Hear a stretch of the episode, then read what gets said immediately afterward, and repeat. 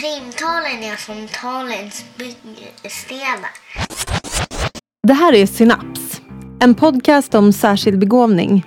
Vi kommer prata om barn och skola och kanske en del annat också. Välkommen!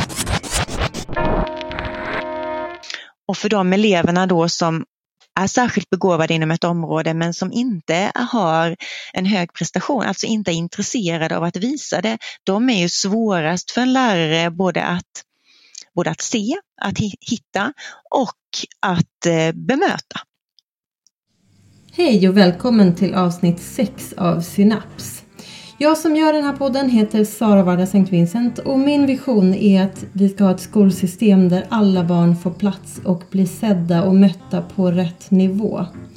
Tills vi har kommit dit så försöker jag förstå vad vi kan göra bättre. Och fokus i den här podden är elever med särskild begåvning. Det finns många myter och missförstånd om vad särskild begåvning är och hur det yttrar sig.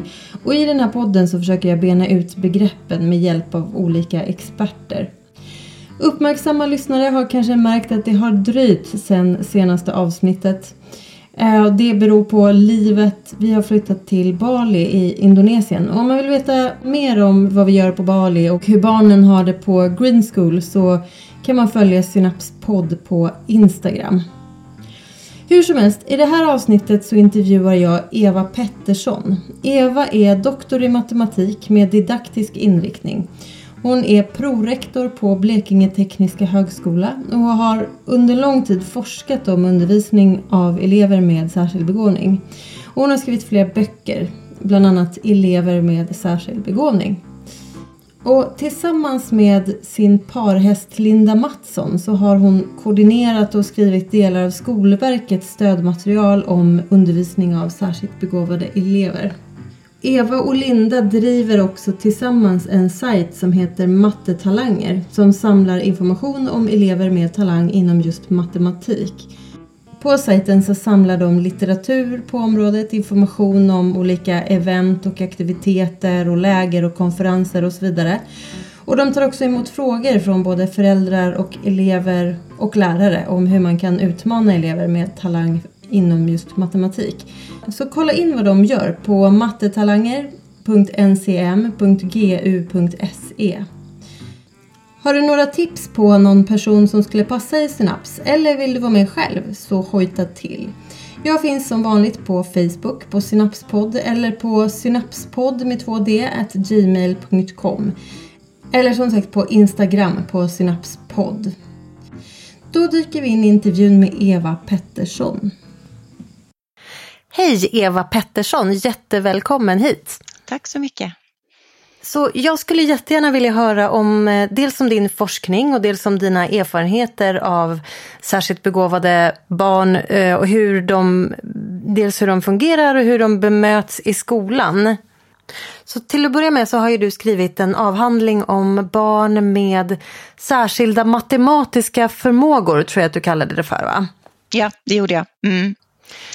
Och, och, i din avhandling så har du då undersökt hur de här barnen bemöts i skolan. Vad är ditt intryck där? Hur bemöts de i skolan?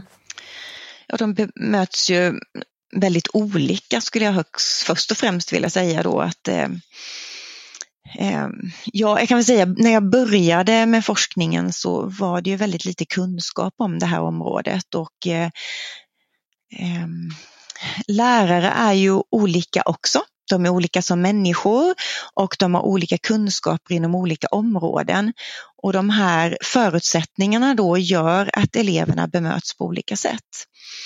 Man kan säga att läraren är ju den absolut viktigaste personen för elevers eh, lärande och för deras utveckling och så är det ju även för de här eleverna då. Och om det är lärare som inte har förståelse för att de här eleverna löser uppgifter på ett annorlunda sätt, att de, de kanske inte visar sin prestation. Ehm, det kanske vi skulle prata lite om också egentligen, mm, det här mm. med särskild begåvning och högpresterande. För det är ju en viktig del i det, att se mm. skillnad på det. Ehm, för det är ju inte alla elever som är särskilt begåvade som som har en vilja att visa sin prestation, som är intresserade av att, eh, att komma långt i böckerna eller få, bra resultat på proven eller höga betyg, utan de är ju intresserade av det här området lite mer för sin egen skull. De har ett stort intresse, de vill fördjupa sig och vill lösa uppgifter för att de tycker att detta är så intressant och roligt.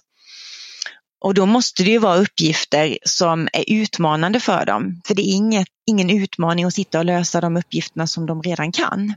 Bara för att de kan det bli långt. så att de inte alls presterar i skolan? Ja, det kan det absolut bli.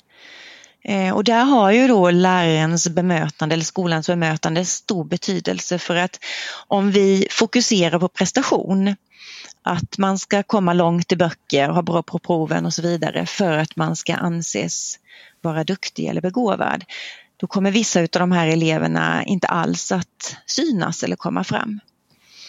Eh, och om jag då tar skillnaden högpresterande, det är ju de eleverna som har ett driv, en ambition. De behöver inte ha en särskild begåvning men de, de har höga, hög, höga mål i sitt liv, de vill göra karriär eller så.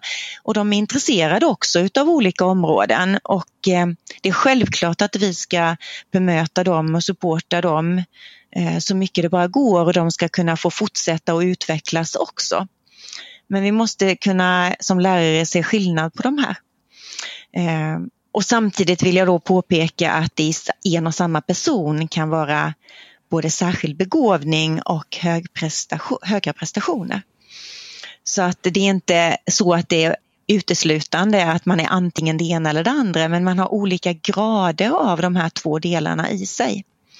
Mm. Och för de eleverna då som är särskilt begåvade inom ett område men som inte har en hög prestation, alltså inte är intresserade av att visa det, de är ju svårast för en lärare både att, både att se, att hitta och att eh, bemöta. Har du några exempel på sådana elever?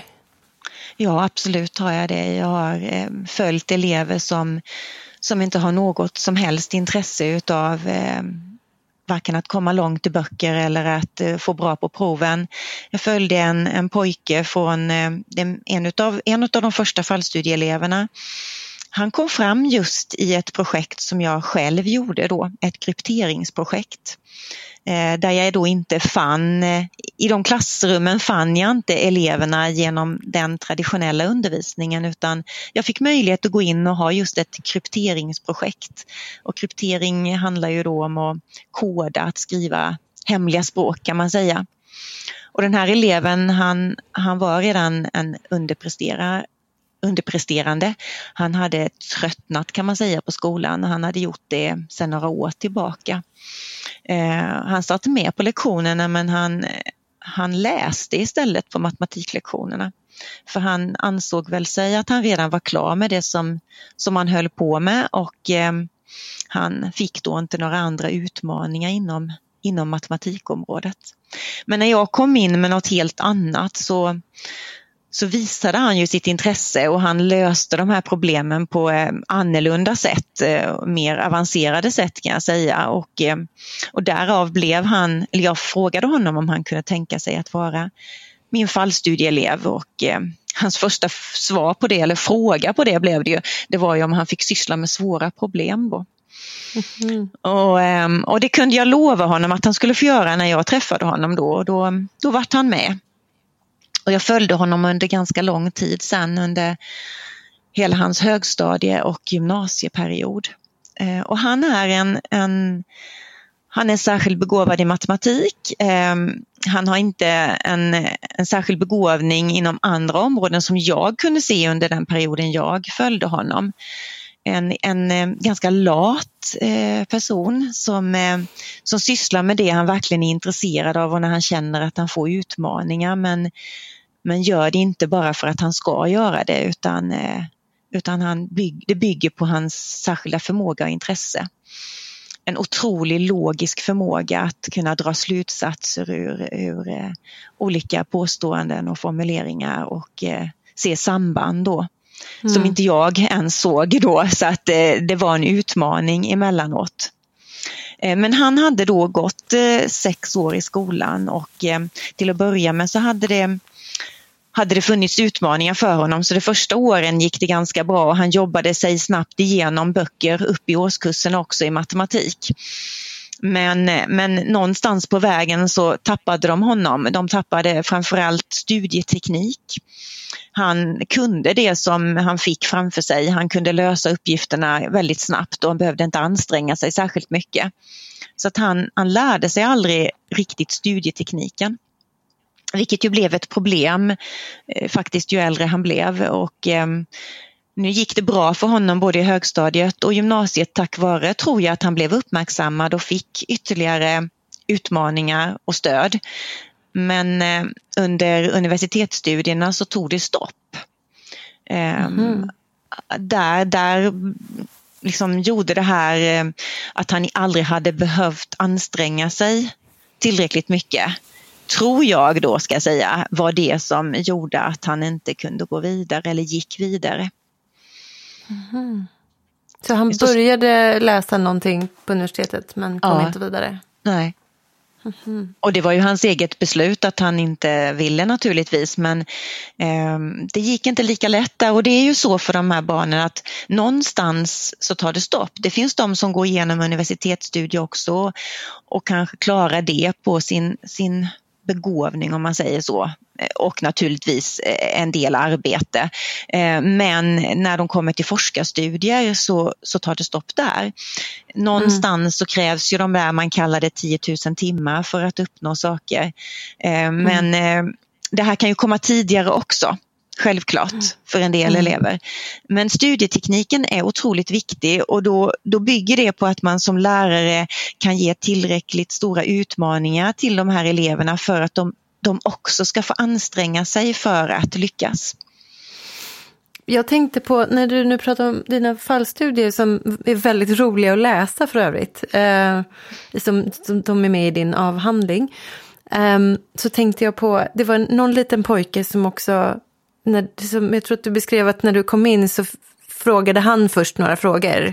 Ja. Och så kunde du svara på dem och då var han så här, bra, du, är, du är inte så dum, nu kan du få fråga mig. Att det var som mm. att han testade dig. Om du skulle få, få, få, få undervisa honom lite så fick jag intrycket. Ja, alltså han, han var ju bara sex år, han gick i förskoleklass när jag träffade honom första gången. Eh, och han hade ju redan då tröttnat på skolan. Eh, efter ett halvår så kände han ju att han inte fick någonting nytt och då och skolan försökte ändå göra saker. De flyttade upp honom till årskurs två i matematiken. De testade honom utav, det fanns specialpedagog och speciallärare som var inne och gjorde olika test med honom för att de skulle se hans förmågor inom olika områden då och han hade ju inte bara matematik utan han var ju väldigt duktig. Han kunde läsa i treårsåldern, han var intresserad utav naturvetenskap, av eh, rymden och massor av olika saker.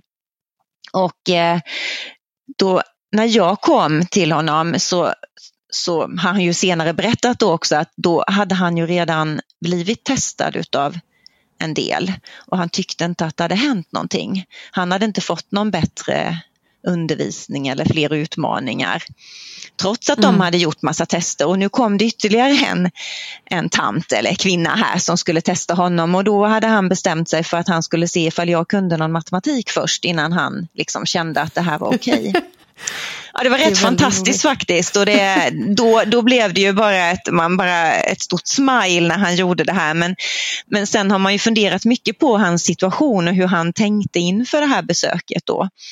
Um, och jag märkte också hur lättad han blev när jag faktiskt svarade på de här frågorna snabbt och när jag sen utmanade honom, vi, vi spelade ett eh, spel, ett strategiskt spel där jag vann och det blev ju också en utmaning för honom att, att han faktiskt inte vann det här spelet. Mm, mm. Och det gillade ju han för att han vill ju träffa mig igen då för att kunna utmana mig. Mm. Så det blev en bra början på vår, vår resa kan man säga. Och eh, den här killen han går ju ut eh, gymnasiet nu om någon vecka. Eh, och jag har haft kontinuerlig kontakt med honom och hans föräldrar och så hela tiden. Eh, men det har däremot gått i vågor. Medan jag följde honom under hans år upp till årskurs fyra så hade han en mentor. Skolan och skolledaren utsåg en gymnasielärare som han fick träffa varje vecka och som gav honom eh, inspiration där han kunde ställa sina frågor och som gav honom uppgifter som han kunde jobba med. Så han följde sin klass. Han flyttades inte upp eller någonting annat utan han följde klassen men han fick, han fick utmaningar utav en, en mentor då. Mm. Och upp till årskurs fyra så fungerade detta ganska bra ska jag säga. Axel har aldrig tyckt att det var speciellt roligt att gå i skolan men det har varit okej. Okay. Men, men därefter så bytte han ju lärare och han blev av med sin mentor och så här. Och, ehm, och det gick sämre och sämre ska jag säga och, och han blev en hemmasittare under stora delar utav högstadiet. Mm -hmm. blev det lite bättre, han flyttade fick bo hos släktingar i en, en större stad i Sverige där han gick i en gymnasieutbildning som, som eh, hade mer inriktning om man säger på, eh, på matematik och, och även andra ämnen där han fick lite mer utmaning inte, inte optimalt. Han har aldrig tyckt att det har varit optimalt ska jag säga. Men, eh, men han har klarat sig igenom det i alla fall. Och nu, eh, nu vet jag att han vill resa ut i världen och läsa på universitet på andra ställen. Att han ser Aha. fram emot det. Mm, intressant. Spännande. Du får skriva en uppföljning på de här ja. fallstudierna så man, man, man, ser hur det går. Ja. Du har ju skrivit en del, eller bland annat i Skolverkets material eh, som du och Linda Mattsson har skrivit, så har ni betonat att elever som är duktiga på matematik inte ska lämnas till självstudier. Eh, utan att de faktiskt behöver undervisning. Kan du utveckla det lite grann?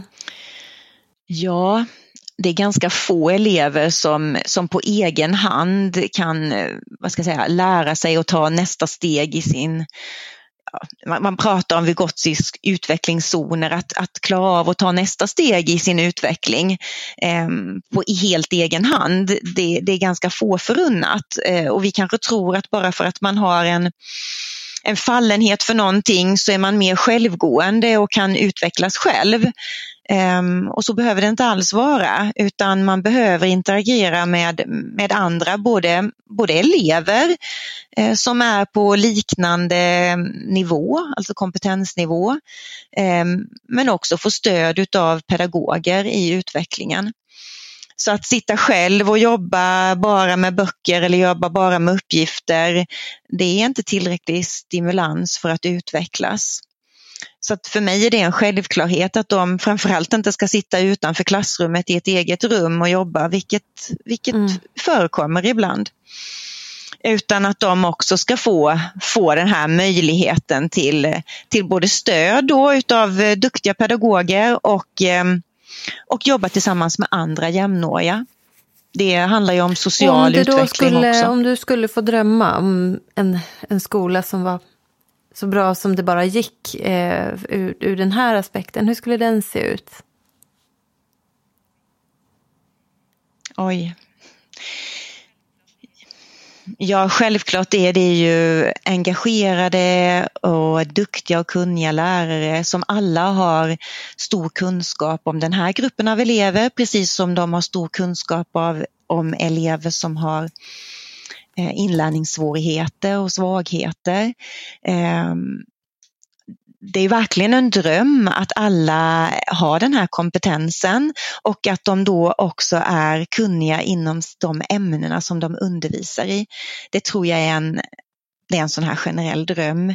Men om man säger att man ska vara lite mer realistisk då så ehm, så behöver vi börja någonstans och då, då har jag väl egentligen tre delar som jag som jag jobbar för och som jag vill att vi ska på sikt uppnå.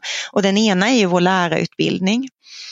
Som det är idag så är det väldigt få eh, lärosäten som har lärarutbildning där man har det här området med som i innehållet i lärarutbildningen. Alltså att eh, blivande lärare får kunskap om särskild begåvning och de här eleverna och deras, eh, deras eh, vad ska jag säga, personligheter, deras eh, eh, möjligheter att utvecklas och så vidare. Ehm, så att den kunskapen om särskild begåvning, att den behöver ingå i all lärarutbildning från förskollärare upp till mm. ja, gymnasielärare. Då. Och sen det andra kanske, om jag ska ta det i ordning då, det är att i varje kommun finns en person, en lärare eller någon som jobbar mer övergripande som, som har kunskaper som är insatt i det här området och som kan bolla och vara stöd åt andra lärare som då eh, träffar elever och ska bemöta elever som har särskild begåvning. Så att man har någonstans på ganska nära håll att vända sig och kunna diskutera hur, hur gör vi ett upplägg här. Ehm, man säger att för, för de som har inlärningssvårigheter och svaghet gör vi oftast kartläggningar och åtgärdsplaner. Det finns inte särskilt mycket sånt för våra särskilt begåvade elever och det behöver vi också göra för att de ska ha en plan framåt, inte bara för att vi ska klara av det här året. Eh, så att, att det skulle finnas sådana i varje kommun så att man kan få det stödet som lärare. För det är omöjligt som lärare att, att ha min dröm, att kunna precis allting att det tredje, det tredje som jag skulle vilja det är att lärare får möjlighet till kontinuerlig kompetensutveckling inom sitt ämnesområde. Att man får utveckla sina kunskaper inom kanske ett eller två specifika områden där man då blir extra duktig och kan bemöta de eleverna som har förmågor i de områdena och att man hjälps åt i team ute på skolorna sen. De som, de som verkligen har intresse och är duktiga inom ett område som lärare ska kunna få syssla mer med det området och bemöta de eleverna som, som har begåvning där. Så det är, väl, det är väl tre olika områden som är mer realistiska i alla fall att, att, eh, att få till inom en närtid. Och vad gör man med, eh, alltså jag tänker det här med att vara kunnig i ämnet, det eh, kan man ju vara, men man kan, det, jag menar den här typen av en sexåring som ställer avancerade matematiska frågor, det, det kanske inte ens förskoleklassläraren kan den matematiken. Hur gör man då? Nej, men jag skulle säga att det är så att läraren kan inte den matematiken i de allra flesta fall. Om du har en särskilt begåvad elev så, så är det inte rimligt att man kan svara på alla frågor som den eleven kommer med. Eh, och det kommer vi kanske aldrig att få att alla lärare kan göra, hur mycket vi än fortbildar.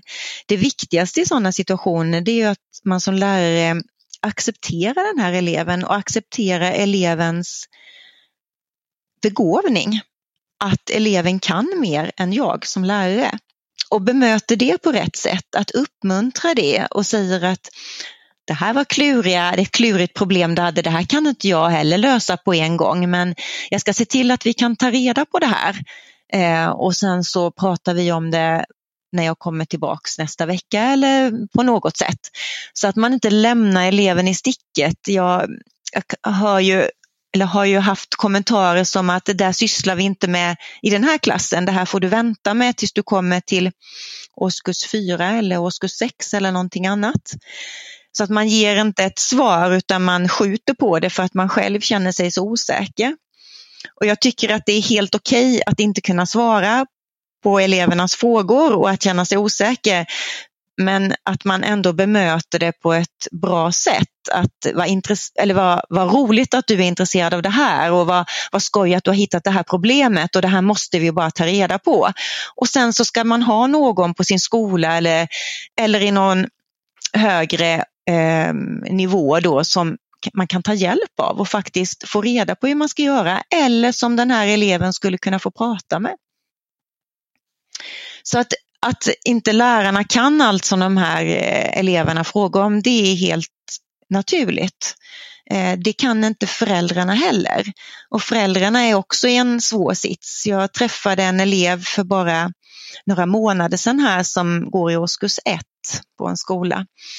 Och eh, en elev som är otroligt duktig i både matematik och engelska och där föräldrarna inte längre kan mm. hjälpa till inom de här två områdena. Och känner sig ganska vad ska jag säga, de, de, de, skol, de måste lita på skolan. Det är skolan som måste hjälpa till här.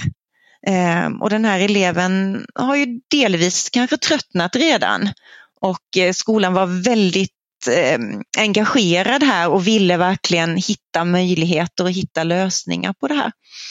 Och då krävs det också att det, att det finns lärare som, som är duktiga inom området och intresserade och engagerade för att man ska kunna bemöta de här eleverna. Och det här är inte ett det här kan inte kanske varje skola heller ordna utan man måste ta ett mer helhetsgrepp i en kommun för att se att man har det här stödet. Eh, precis som man faktiskt har speciallärare och specialpedagoger för att stötta de elever som har inlärningssvårigheter och svagheter och det har vi haft under många, många år och vi ska fortsätta att ha det för det är otroligt viktigt. Men jag skulle vilja att vi utvecklar även detta på samma sätt, att det finns faktiskt eh, lärare eller speciallärare som, som har det här, eh, den här eh, kompetensen att kunna bemöta och ta hand om elever som har särskilda begåvningar. Just det.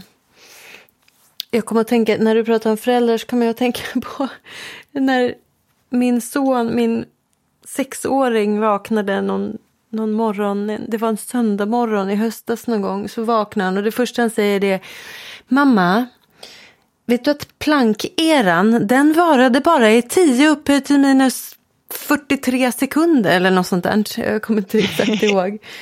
Eh, då har han läst någon, någon bok om Big Bang och det där är tydligen liksom den första fasen av Big Bang som när allting var ja, innan det blev plasma eller något sånt där. Ah. Och då fascinerades han av storheterna här eller av... Ja, storheter och ja, småheter. Han är väldigt fascinerad ja. av stora och små tal. Eh, ja.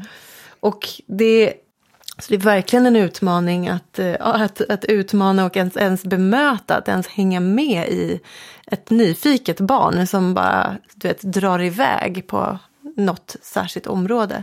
Absolut, och det här är ju jätteviktigt att uppmärksamma också att de här föräldrarna de, de har en stor utmaning. Många, många föräldrar till både det vi kallar normalbegåvade, även om jag inte tycker riktigt om det uttrycket, och till elever som har inlärningssvårigheter känner, kan ju ibland känna en avundsjuka då till att åh, de barnen har så lätt för sig och så vidare.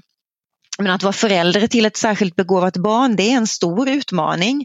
Eh, dels är det ju de här frågorna, som du säger också, de frågorna som ibland kommer från vissa, eh, vissa barn kommer mm. hela tiden. De, kan, de, de slutar aldrig fråga utan svarar man så fortsätter de och, och, sen, och de är oftast väldigt energiska också. Den här pojken som jag pratade om innan som jag följt under väldigt lång tid, hans mamma sa ju det att eh, han sover väldigt få timmar och när han är vaken så frågar han hela tiden, jag vet inte mm. hur jag ska mm. orka. Eh, och kan man då dessutom inte svara på frågorna utan man hela tiden faktiskt måste försöka att hitta lösningar och svar på det som förälder, det blir ju, det blir ju ett mm. heltidsjobb i princip. Eh, och ska man då samtidigt vara engagerad och försöka eh, hitta möjligheter i skolan för att barnet kanske inte vill gå till skolan eller inte känner att det har någon nytta av att gå till skolan och man kämpar kanske då för att förklara för för lärare eller skolledare vad det här är för att de har inte kunskap om vad särskild begåvning är. Då stöter man kanske på patrull där och ibland så kan ju föräldrar känna att de, de får en stämpel som att du tror att ditt barn är någonting. Mm, mm. Eh, och det här är ju oerhört jobbigt som förälder att vilja sitt barns bästa men inte känna att man kommer fram. Mm. Så det, Sam, samtidigt ja. så mm. kan jag inte också låta bli att tänka att, man, att allting handlar om en prioritering. Ser du en risk för att om vi fokuserar mer på de här eleverna som, som har en snabb inlärningsförmåga så tar vi resurser från de som inte har det?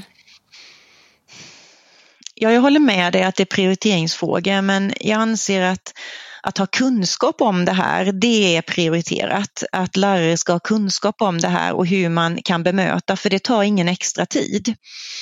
Ehm, sen, sen behöver vi ha, vi behöver utveckla eh, undervisningen på ett sådant sätt att, eh, att vi, vad ska jag säga, gör den mer effektivt för alla olika grupper.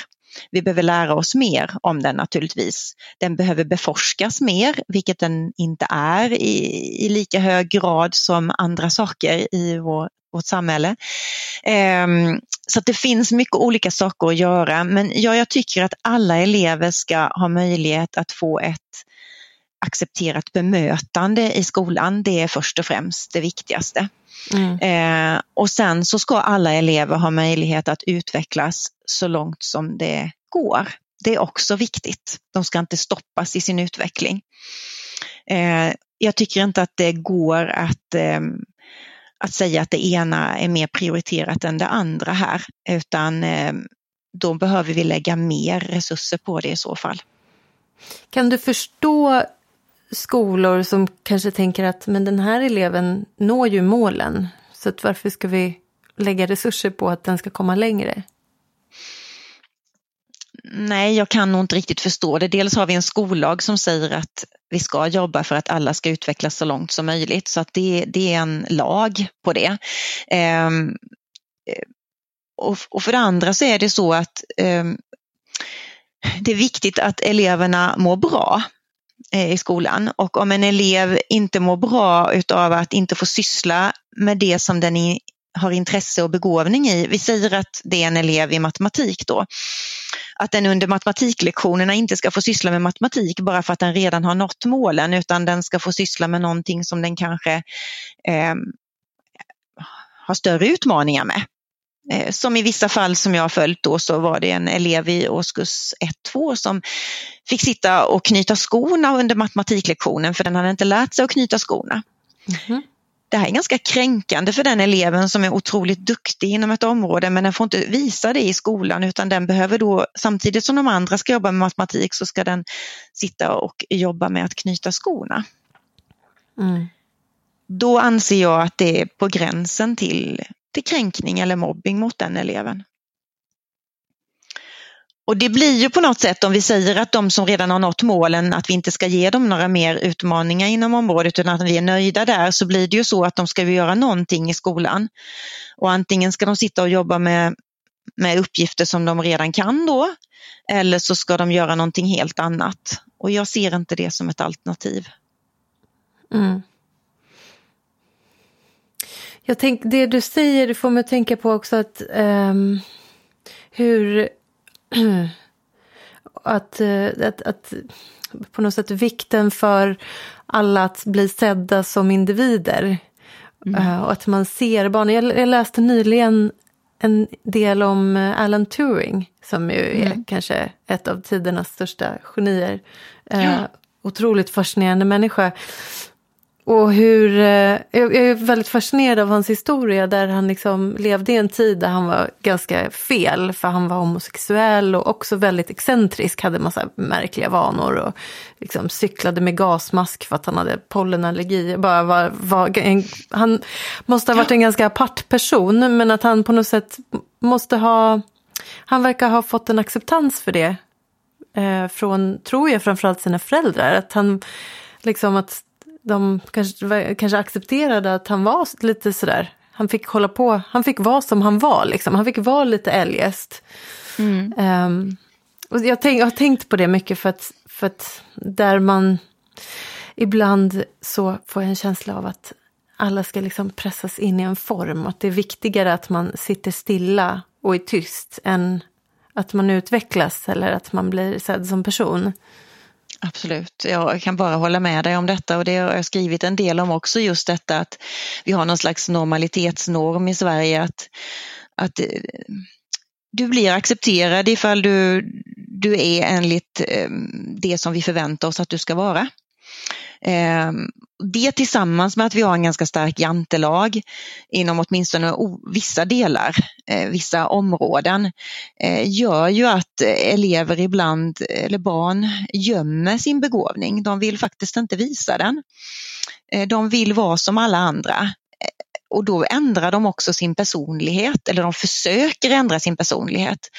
Och det här går oftast inte bra utan de här barnen som försöker att anpassa sig, förr eller senare går de ju oftast in i någon form av eh, besvikelse eller depression eller, eller någonting sånt då. Så att, att, att acceptera och att varje människa ska få utvecklas utifrån sina förutsättningar, det är det, det, är det absolut viktigaste. Och vi, vi har ju olika fallenhet, vi har ju fallenhet för olika saker. Eh, de allra flesta människor har något område som de intresserar sig för eller som de brinner för och som de har en, en fallenhet för. Och det här kan variera. Mm. Och än så länge skulle jag vilja säga att vi, vi har stor acceptans för vissa områden. Alltså är du duktig inom musik eller konst eller idrott så är det accepterat och det är, det är okej okay också att prata om det, att uppmuntra, att skryta om det, att, eh, att ha självförtroende i det. Men det gäller inte för, för vår, våra teoretiska områden skulle jag vilja säga. Eh, där matematik kanske är ett som har stuckit ut och som det hellre, hellre skulle jag vilja säga är okej att säga att, att det kan jag inte alls eller matematik det, det har jag väldigt svårt för. Eh, det känns mer okej i Sverige att säga så. Och man hör det ibland eh, både på tv eller på andra ställen av, av um, kändisar eller annat att man säger så och det är liksom okej. Mm. Tror du att det är mer så i Sverige än i andra länder? Ja, jag tror det. Eller jag ska nog säga Norden i alla fall. Ehm, det, det, det har funnits, sen om det, alltså det, jag behöver inte säga att det, allting är bra i andra länder heller, det är inte därför, men, men det har funnits eh, andra traditioner som har gjort att det är mer accepterat att vara, att vara duktig inom olika områden, eh, även de här områdena. Um, Därmed sagt eh, har man inte alltid rätt sätt att ta hand om sina begåvningar. I andra länder heller? Nej, precis. Så att det, det, det mm. hänger inte helt ihop då. Även om det är accepterat så, så kanske man... En, jag, jag står absolut inte bakom det som det som är när man plockar ut väldigt små barn för att de har en fallenhet i någonting och sen ska de absolut syssla med det för att bli världsstjärnor i det. Eh, det mm. är ju alltid individens vilja och eh, intresse som ska styra och sen ska vi uppmuntra det ehm, och utmana det för att eh, den här individen ska kunna gå så långt som möjligt. Men det måste hela tiden vara på personens villkor. Det, det, här undrar jag också över. För ni har skrivit i, eh, jag tror att det var i Skolverkets material att, att, eh, liksom det, att ni rekommenderar att man bygger på styrkor och inre drivkrafter hos individen. Eh, hur gör man det? Ja, det enklaste svaret, det kortaste svaret som jag har för det, det är att, eh, att prata med eleven, prata med individen att bilda sig kunskap om den här individens eh, drivkrafter, eh, styrkor. Eh, att fråga eleven, eh, vad är den intresserad av? Vad, vad, vad, tycker du om att läsa? Vilka uppgifter eh, gillar du att lösa? Eh, att på, på, olika sätt visa att jag bryr mig, jag ser dig, eh, jag vill veta mer om dina behov. Att föra en dialog på det sättet, det är nog det första och viktigaste för att kunna bygga på, på, på styrkor. Mm. Okay. Eh, och oftast har du ju redan sett någonting av den här eleven. Du vet någonting om den. Om man frågar lärare ute i skolan så, så känner de på sig saker genom att de har följt eleven bara under kanske de första veckorna så har de fått vissa uppfattningar. Men det här med att verkligen gå in och, och ställa de här frågorna eller när en elev löser en uppgift att fråga en gång till, hur tänkte du då egentligen? Hur, hur kom du på att du skulle börja på det här sättet? Jag tror mm. att många lärare kan vara lite rädda för att ställa de frågorna för att då går de in i en diskussion om i ett område som de kanske känner sig lite osäkra på. Och, och det ser jag är en fara med varför vi inte utvecklar det här att, eh, att bygga på deras styrkor eller deras driv. Man, man är lite rädd som lärare. Med rätta kanske ibland, för det är utmanande alltså att gå in i en diskussion inom ett område där man inte känner sig riktigt bekväm. Mm. Vad gäller, för en fundering som jag har haft det är att Eh, och, nu, och nu, även nu så har vi pratat om, om eh, liksom de fallstudierna och så här, och vi, vi, har pratat mycket om små pojkar som är duktiga på matematik. Eh, där, ser du någon skillnad mellan könen eller är det bara i våra huvuden att vi, tror, vi liksom har en bild av en liten pojke som är duktig på matematik? Mm. Jag tror att den bilden eh, vi har den bilden och vi på något sätt gör att den hela tiden lever med eftersom vi, precis som jantelag och allt annat så, så finns den i våra normer att det ska vara på det sättet. Eh, och, och, det gör ju också att många lärare ser kanske först och främst pojkar inom matematik då. Mm. Föräldrar ser sina söner inom matematik. Eh, och jag kan väl säga att i fallstudien så har jag naturligtvis både flickor och pojkar eh, och det var inga problem att hitta både flickor och pojkar. Men eh, totalt sett om jag har blivit kontaktad under min tid som, som när jag höll på med avhandlingen, kanske av, av ett drygt hundratal föräldrar eller lärare, så är det nog 75 procent till 80 procent som har haft pojkar då som de har velat diskutera. Intressant. Så det är en större del som tar kontakt med mig i alla fall som har pojkar. Jag kan säga att de flickorna som ingår i studien, de har, de har samma förmågor som pojkarna som ingår i studien. Mm. Eh, nu har jag en, två pojkar som är väldigt, vi kallar dem extremt begåvade då. Eh, det hade jag inte någon flicka som var då, men, men i övrigt så, så skiljer det inte särskilt mycket mellan pojkar och flickor på det sättet och det finns flickor som är högpresterande och det finns pojkar som är högpresterande och det finns flickor som är eh, vad ska jag säga, som inte har någon, något intresse av att visa sin prestation, som alltid är särskilt begåvade och det finns så pojkar som är det också. Eh, så mm. det finns eh, de olika typerna, men jag får ju ändå säga att jag har varit i mest kontakt med pojkar. Om jag tittar på mina egna barn så är min äldre dotter då, som är nio, är tror jag egentligen lika duktig på matematik och också ligger långt före klasskamraten och sådär. Men hon är inte lika intresserad av det. Hon är inte lika bestämd. Hon är intresserad av många andra saker. Mm. Eh, Medan min yngsta, han är så besatt av just, inte bara matematik, men av eh, matematik och programmering och astronomi och så här, liksom akademiska faktasaker och, och logiska saker. Medan min dotter är mycket mer intresserad av sociala relationer och av hur samhället ser ut och livets mening och alltså många andra saker. Och därför mm. så är hon inte heller lika eh, insnöad på matematik. Så det blir inte samma tydliga spets liksom. Och jag, jag menar, det är rent anekdotiskt, men jag bara tycker att det är väldigt intressant. Men det gör också att folk inte lägger märke till att hon är extrem, för att, för, att, mm. eh, för det märks inte lika mycket. Och det här är otroligt intressant och jag ska säga att jag inte i mina studier tittat på detta överhuvudtaget. Så det jag, det jag berättar om eller det jag säger nu det är bara mina egna erfarenheter också. Mm. Eh, och jag skulle först då vilja säga att eh, vi, vi vet ju inte då ifall det här beror på hennes inre drivkrafter, din dotter tänker jag nu, eller på mm. hur, hur miljön har format henne hur ni som föräldrar har varit mot henne, hur läraren har varit mot henne, mm. hur hon själv upplever att hon ska vara för att bli accepterad. Ehm, jag säger inte att det är någonting men det är väldigt intressant att reflektera över det. Ehm, mm. Jag, en av de flickorna som jag följt då är en klasskamrat till den här pojken då som jag hittade i krypteringsövningen. Ehm, där hittade jag inte den här flickan, hon utmärkte sig inte men ehm, när den här klassen senare var med på en eh, matematiktävling så var det hon som utmärkte sig.